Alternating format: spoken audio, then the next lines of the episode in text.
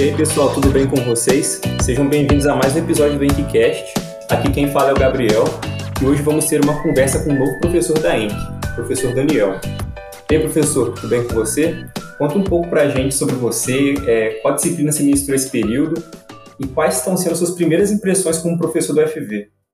Obrigado, Gabriel, pelo convite para gravar esse podcast. Agradeço também aí o Centro Acadêmico de Engenharia Química, do qual estou bastante feliz pelas atividades que tem desenvolvido.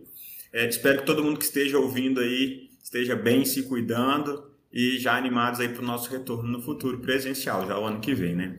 Então, o Gabriel, eu sou Daniel Tinoco, conhecido como Tinoco dentro da Engenharia Química e na UFV. Fui estudante de Engenharia Química da turma de 2011 mas a minha turma mesmo do coração era a turma de 2010, são os meus amigos mesmo, são de 2010.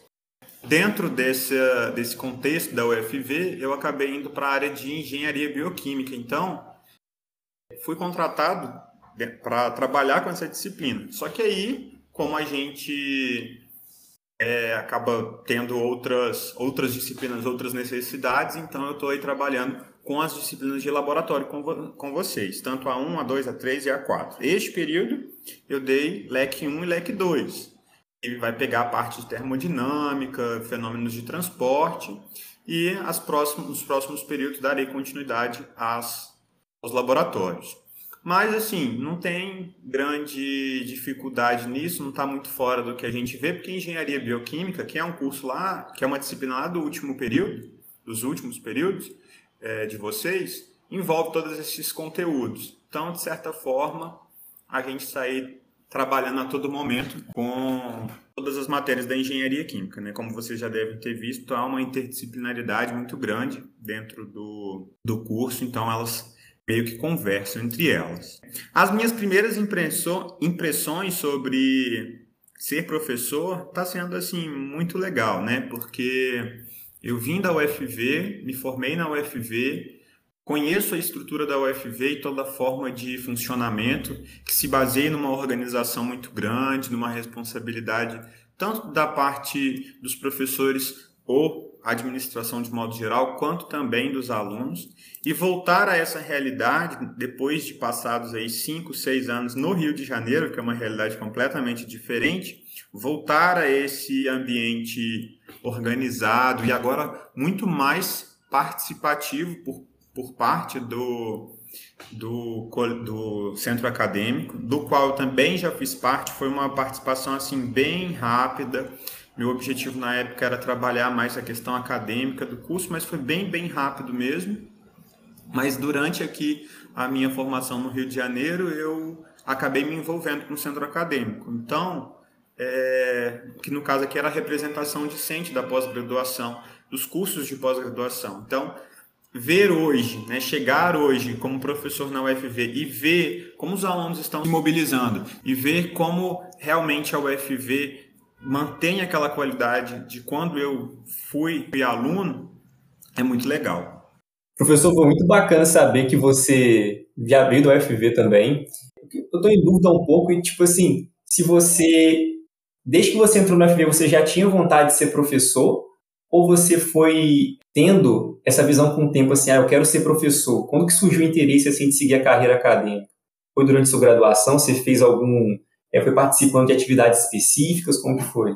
Então, Gabriel, é bem interessante essa pergunta, porque sempre que eu paro e penso sobre ser professor, eu na verdade, depois de um tempo que eu comecei a ter mais essa visão ou essa percepção, esse entendimento, melhor dizendo, do que eu queria para minha vida. Desde que eu era pequeno, criança, eu brincava de ser professor. E naquela época eu falava, ah, eu quero fazer medicina.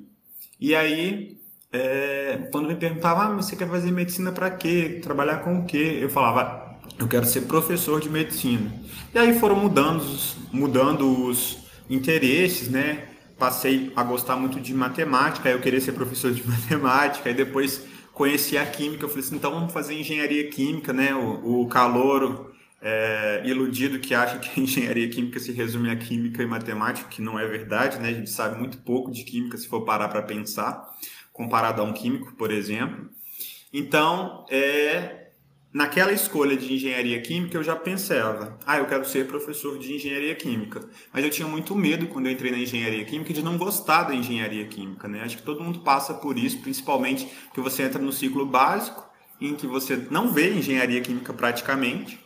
E aí você fica pensando, poxa, quando eu começar a engenharia química mesmo, a parte específica, será que eu vou gostar? Será que eu vou desistir? E aí?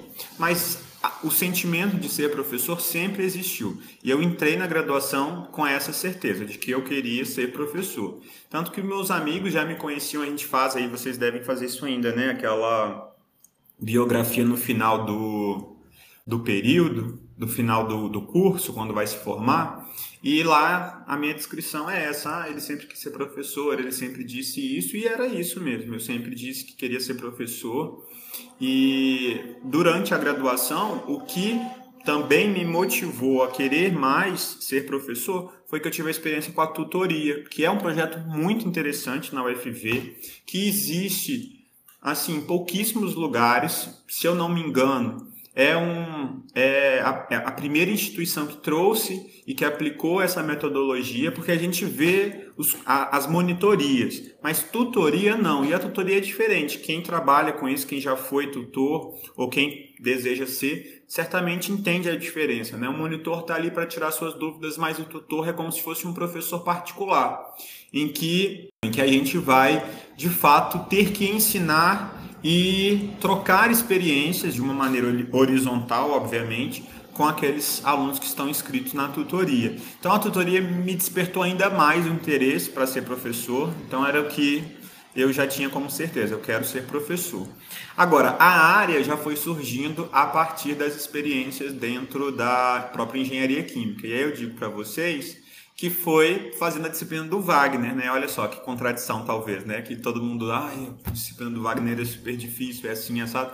Mas foi fazendo a disciplina de cinética e reatores que eu me apaixonei pela área de bioreatores, porque não tinha, né? Não tem um laboratório em que eu pudesse é, aplicar esses conhecimentos de engenharia química, de cinética e, re, e reatores químicos. Então eu busquei lá na microbiologia agrícola aí da UFV é, algo que, que tivesse o mais próximo possível da cinética. E aí era a cinética microbiana, que é um pouco parecida, né, obviamente, mas não é exatamente a, a, é, a cinética enzimática que a gente vê na disciplina de reatores, mas era onde mais se aproximava do que eu queria, do que eu tinha me identificado. E aí eu me apaixonei por bioprocessos e foi aí que eu falei, não, então eu quero ser professor nessa área de engenharia química com ênfase em bioprocessos né, fermentação, bioreator e tudo mais. Então foi assim, a, a, o desejo já vinha muito lá, lá da minha infância, quando eu tomei consciência de que eu realmente queria ser professor, já fui mais velho e aí eu falei assim, não, então vamos seguir, é isso que eu quero e eu acho que é isso que eu vou poder contribuir e fazer as pessoas felizes também, né? Porque a gente tem que ter essa, sempre essa concepção. Eu vou atuar na sociedade, se eu sou infeliz como engenheiro, eu vou acabar fazendo pessoas ao meu redor infelizes. Agora, se eu sou super feliz e super realizado com o que eu faço, no meu caso, ser professor da engenharia química, então é, eu tenho certeza que eu cons vou conseguir pelo menos tentar é, fazer com que as pessoas que estão ao meu redor também se sintam felizes e realizadas por ter, né, por, por se formar nesse curso e ter aí conhecimento principalmente de bioprocessos. É, eu acho muito é importante que você falou disso de desse, dessa parte do ciclo básico, porque realmente quando a gente entra no curso é a gente sente um temor do que está por vir, tipo, ah, será que me espera lá para frente? Será que eu vou gostar do curso? Será que eu me identifico com o curso? E com o tempo a gente vai, a gente vai descobrindo. E é, acho que todo mundo já teve a crise, né, do curso, né, de será que é isso mesmo, né? Em algum momento, se não teve, em algum momento vai ter, se não teve, que bom que não teve.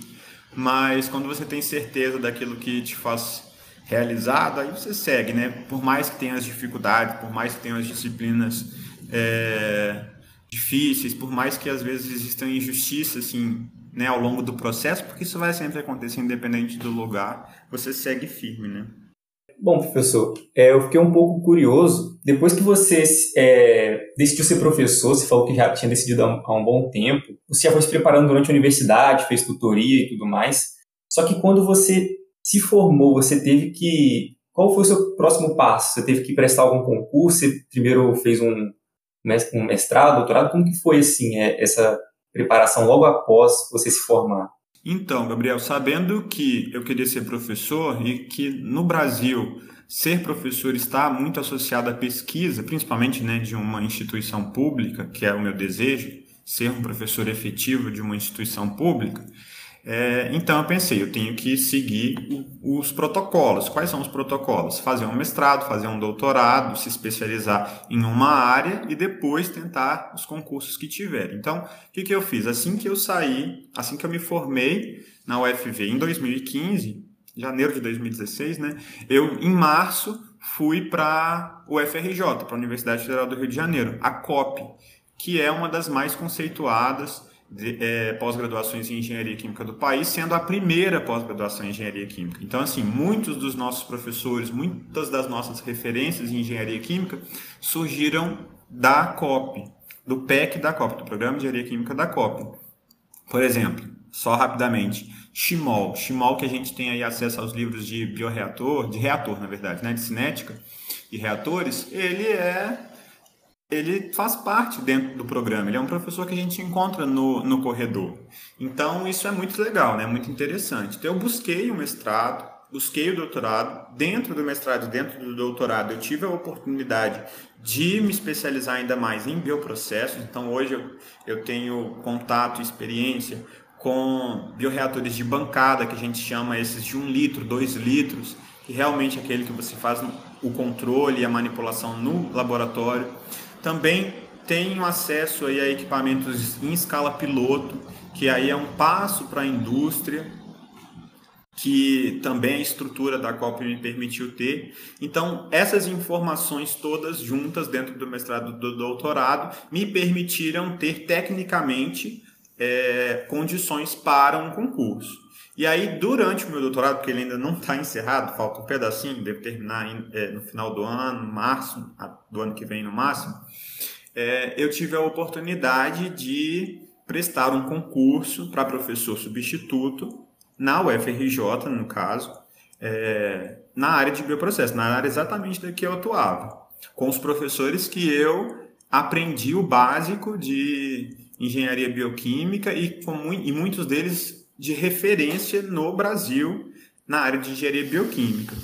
E, e aí foi assim, prestei o concurso lá. Naquele momento, o concurso era realmente só experiência didática, de você realmente apresentar para uma banca, para, alguns professores e tudo mais. Agora, quando acabou o meu, meu contrato, eu tentei o concurso da UFV e aí o concurso da UFV já, era já é um concurso mais próximo do concurso uh, efetivo. Então, aqui leva em consideração, por exemplo, sua, as suas produções acadêmicas, o que, que você fez, né, gerou de contribuição para a ciência, então artigo científico que você tenha publicado. Eu trabalho com extensão também, divulgação científica, né, tem um canal no YouTube chamado Bora Fazer Ciência, então, todas as atividades que a gente tem feito no Bora Fazer Ciência contabilizaram também como experiência para esse concurso e a própria didática também, que foi uma etapa é, de apresentação de aula, de, também desses temas aí, de algum tema que foi sorteado na área, no caso foi na área de bioprocessos, né, mas poderia envolver também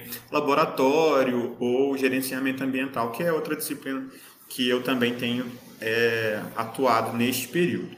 Então é isso. Você se forma tecnicamente e aproveita as oportunidades que você tem ao longo da sua pós-graduação para poder é, conseguir aí uma pontuação adequada para ser aprovado no concurso. Mas você precisa dar continuidade aos seus estudos, precisa ter esse título de mestre, esse título de doutor. E aí é uma opção. A minha opção foi ir para a pós-graduação, não foi ir para o mercado de trabalho nem para a indústria.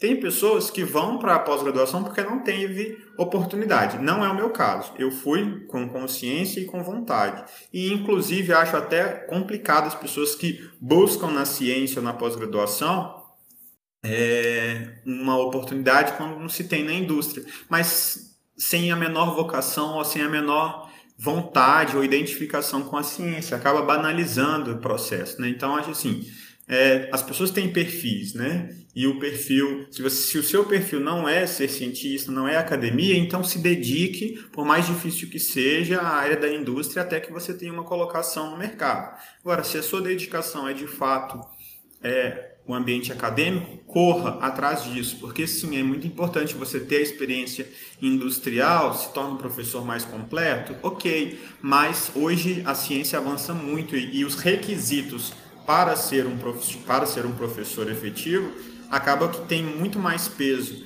as publicações, os, os, as experiências com, de docência, do que necessariamente você ter experiência na, no, no chão de fábrica, né? Então, enfim, o ideal seria você ter os dois, né? Mas digo tranquilamente que se você não foi para a indústria, não quer dizer que você vai ser um professor incompleto, um professor que só sabe coisas de livro. Não, muito pelo contrário. Hoje, um profissional, é, estando num ambiente globalizado, num ambiente em que a informação está aí para qualquer pessoa, você consegue sim ter. Obviamente que não é uma experiência como alguém que está na indústria, mas sim se aproximar muito.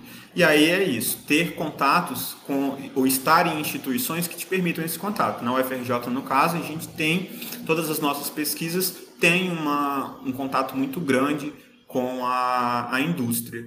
Então, é, no final das contas, a minha formação acabou sendo complementada, né? porque Viçosa é uma estrutura muito boa de ensino, de organização, de formação básica do engenheiro químico, e aí vem a pós-graduação para somar e me dar essa, é, esse contato com a indústria, com grandes pesquisadores e com grandes profissionais da área.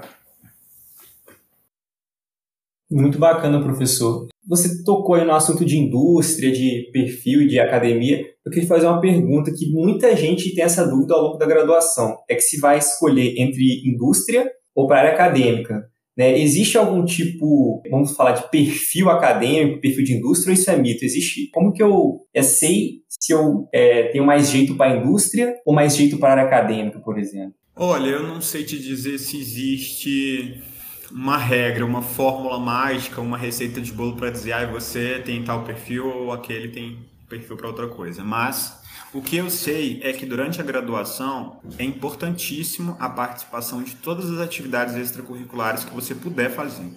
Eu comecei tarde, comecei no meu quinto período, porque eu sempre fui muito preocupado com estudar, estudar, e eu fiquei os quatro primeiros é, períodos só estudando. Mas eu digo, se hoje eu entrasse na, na engenharia química novamente, eu já no primeiro período já teria buscado alguma atividade extracurricular. Obviamente, dentro das possibilidades, porque às vezes só no segundo que se deixa participar de qualquer que seja a atividade. Por que, que eu digo isso? Porque são diferentes atividades. Você tem a iniciação científica, em que você vai começar a treinar a questão da é, ciência em si, da academia, para ver se desperta em você o sentimento ou o interesse, melhor dizendo. Então, para ver se desperta em você o interesse pela pesquisa e pela área acadêmica. No caso da, das tutorias, das monitorias, são atividades que também vão despertar ou fazer com que você tenha pelo menos uma noção: ah, será que é isso que eu quero? é, ensinar outras pessoas, ou até mesmo, mesmo que não seja isso, é, dá para você aprender, por exemplo, a se comunicar, a se fazer entender, a aprender a falar em público, que de certa forma você tem ali uma turma que é o seu público. A questão das empresas juniores, dos movimentos aí de empreendedorismo, para que você também tenha contato, pelo menos inicial, com esse ambiente mais é, mercadológico, digamos assim, é, não é um ambiente necessariamente industrial. Né? Às vezes acaba indo mais para a área da gestão e tal. Mas é, acho que é importante todas essas experiências porque a gente consegue, depois, no final das contas, medir. Tudo vai ser aprendizado. A partir dessas atividades, a gente consegue, é, pelo menos, identificar alguns interesses que podem aí se desdobrar em, em perfil ou não, né? Mas Normalmente, se você tem um perfil mais empreendedor, tendo essas experiências de atividades empreendedoras, de empresas juniores, isso vai ficar mais aflorado e você vai querer se dedicar mais a isso. Ah, não, se você é mais academicista, fazendo uma iniciação científica, você vai gostar, gostar de ler artigo, gostar de, de, de pesquisar, de descobrir coisas novas.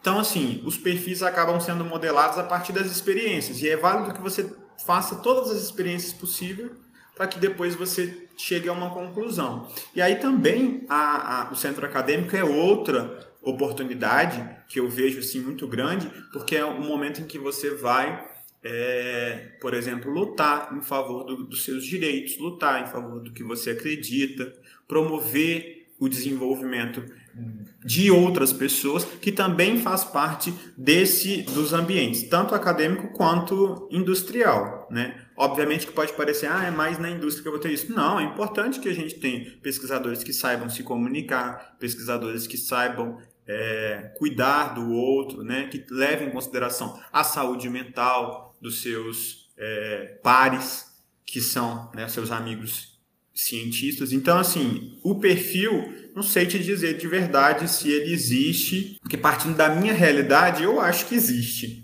Mas eu não vou generalizar que exista. Acho que ele pode ser construído a partir das experiências que a gente tem com, com o que é possível dentro da, da academia, dentro da universidade, é, modelar aí ou direcionar melhor como é o perfil, se acadêmico ou não. Né?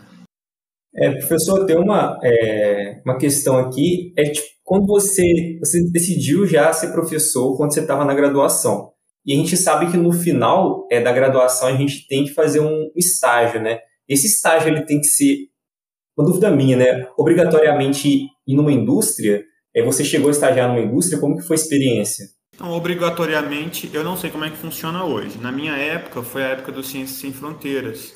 Então, muitas pessoas estavam indo para fora do Brasil e faziam meio que atividades em laboratório, só que eram atividades muito próximas da indústria, digamos assim. Então, foi aceito como uma como um estágio. E no meu caso foi a mesma coisa. Eu trabalhava, fazia minha, meu desenvolvimento lá no Bioagro, instituto que eu nem sei mais como é que chama, mas é o, é o Bioagro ali da UFV, que fica atrás da é, do alojamento feminino. E ali eu tinha um meio que um supervisor que era um ex-aluno de engenharia química da, da UFV também. Então ele meio que me coordenava tentando fazer uma simulação aí de um ambiente industrial. Era muito mais academicista do que industrial. E aí isso contou como meu estágio. De fato eu não fui para a indústria, não fiz é, um estágio mais direcionado como engenheiro de processos ou, ou alguma coisa nesse sentido. É, foi mais uma experiência que é a que hoje eu vivo aqui na UFRJ. Na UFRJ a gente não é da indústria, mas a gente tem um contato direto com a indústria. Né? Os projetos no qual eu faço parte são projetos financiados por empresas privadas, muitas vezes. E a gente precisa atender a demanda, é a mesma coisa, só não está no ambiente industrial, mas atender demanda, é, apresentar resultado, apresentar relatório, ter a questão da confiabilidade para não sair contando para todo mundo o que, que, se faz ali, se gera algum tipo de produto de interesse, de valor, aquilo ali pode ser patenteado, enfim. Então, era isso que eu fazia. Óbvio, num ambiente deslocado do centro, dos grandes centros, né, que Viçosa acaba estando um pouco mais deslocada, mas muito próximo do que eu faço hoje, e sem dúvidas é, nesse sentido, na minha área, no que eu, no que eu na trajetória que eu segui, é, foi bastante interessante, foi bastante útil. Mas eu também recomendo às pessoas, né, muitos dos alunos são ou querem ir para a área industrial, então que busquem sim um estágio na indústria, nem que seja para ter que atrasar um pouquinho aí a formatura. Acho que é fundamental para que vocês tenham esse olhar a mais. E também, assim, hoje quem não tem, acaba não fazendo esse estágio, fica ainda mais difícil entrar no mercado de trabalho, né? Muitas vezes o estágio já te dá aí uma grande vantagem, né? Professor, muito bacana a sua, sua trajetória até aqui. E pensando no futuro agora, assim, é, o que você almeja daqui para frente em sua carreira? Você busca mais, fazer um, um você já está fazendo doutorado, né? depois você concluir, você planeja prestar algum um concurso, alguma coisa assim? Eu planejo, né? Se o governo vai deixar, já não sei. Mas eu gostaria muito de me tornar um professor efetivo, né? Principalmente um professor que atue na área de bioprocessos, que é a área que eu tenho me especializado, a área que eu tenho mais domínio, mais conhecimento e a área que realmente me fascina. Assim. Então, o que eu espero é isso, que a gente saiba votar para que a gente tenha aí no futuro governos que é, valorizem a ciência, valorizem a educação, valorizem a universidade pública e permita aí a abertura de novas vagas para que novos profissionais, cientistas, né, principalmente novos no sentido mesmo de uma cabeça nova, de um pensamento novo, é, possam é, se tornar professores nessas instituições e, e, fazer diferente, né? E tentar fazer diferente daquilo que é, até então tem acontecido. Enfim, eu acho que é isso. Meu, meu objetivo hoje é esse: concluir o doutorado e, assim que possível, prestar um concurso, né? Assim que ele sair. Pra... E aí independe, gente. Assim, óbvio, eu estou na UFV, amo a UFV, amo mesmo a UFV, mas para mim, por eu querer ser professor, para mim depende do local. Acho que eu vou me realizar como professor independente de onde eu esteja, porque acho que a profissão me escolheu. Ser professor é uma vocação e é algo muito bonito e isso vai depender da, da, instituição. Obviamente que se a gente estiver numa instituição como a UFV, como a FRJ, instituições de renome, a gente fica mais feliz, né? Mas certamente o professor que eu tenho me formado é, vai ser o mesmo, independente da instituição. É muito bom, professor. Você acha que mudou quando você se tornou professor? Deve ter mudado com certeza, né? É, a sua visão, assim, você tinha como aluno para professor, tipo, no ambiente universitário? Como que foi essa, essa mudança de visão que você teve? Então, na verdade, é, eu acho que quando a gente se torna professor, né, quando a gente passa a ter essa função, é muito importante a gente lembrar de onde a gente veio. Né? A gente já foi aluno. E eu acho que por ter essa consciência, que também passa pelo fato de ter sido representante, discente, de ter aí todo um cuidado com, com os estudantes, com os alunos, eu acho que o, o professor que tem essa, que traz isso dentro de si, ele não se perde, ele consegue é, ser compreensível, entender o estudante. Obviamente que muda muito, né? Antes eu era estudante, então eu enxergava as coisas de uma forma. Agora, como professor, eu já enxergo outra. Então, você, por exemplo, como estudante, a gente tem a tendência a, ah, eu vou defender o aluno em todos os, até o fim. Mas a gente sabe, como professor, que existem alunos e existem alunos, né? Alguns merecem que você faça realmente essa luta até o fim, outros não te valorizam para isso, né? Então, acho que o que muda é isso, é entender o papel de cada um, mas também tendo consciência de que você já foi aluno, de que você já passou por situações difíceis, o que te torna um professor mais compreensível e mais próximo da realidade, né? E não um professor que tem um ego acima da, de tudo, né? Eu acho que é isso. A, a minha percepção muda no sentido de como eu enxergo algumas situações, mas na valorização e na, e na postura é muito importante a gente nunca perder isso. Eu já fui aluno, eu sei como é que funciona e eu espero, é, ou melhor, eu tenho que ser coerente com isso, né? Não fingir que eu nunca fui aluno e que as coisas são fáceis, que não são, a gente sabe que não é. Eu acho que deu para ter uma, uma boa visão assim da carreira acadêmica, da, da sua trajetória também, muito bacana. Para a gente finalizar aqui, é, você pode passar algumas dicas para os estudantes que pensam em seguir carreira acadêmica? Bom, a dica que eu dou é a que eu já, que eu já tinha mencionado aqui na nossa conversa, que é a participação de todas as atividades que, fosse, que sejam possíveis dentro da universidade.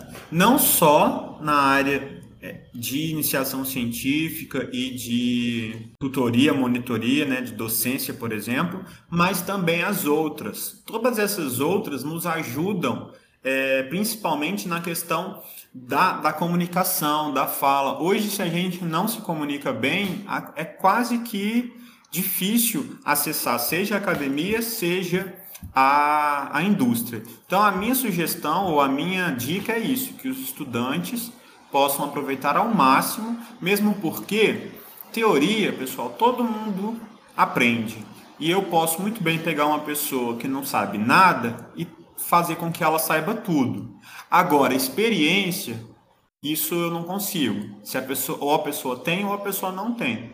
Então é muito importante aquilo que a gente faz fora da sala de aula. Obviamente que a gente tem que se dedicar sim a fazer um relatório correto, a fazer uma a estudar para uma prova e tudo mais. Mas as atividades que a gente faz além de sala de aula, elas são fundamentais para quem quer seguir a carreira, tanto acadêmica e quanto na indústria. No caso da acadêmica, tudo é válido, mas obviamente também eu vou ter aí um foco pender mais para iniciação científica, para tutoria, mas tudo é válido. Eu tive a oportunidade de fazer atividades também não só de ciência, mas é, participei do CREA Júnior, por exemplo, participei do BTQ, escrevendo textos sobre engenharia química. Então, enfim, tive a oportunidade de fazer diferentes atividades que me ajudaram na área acadêmica.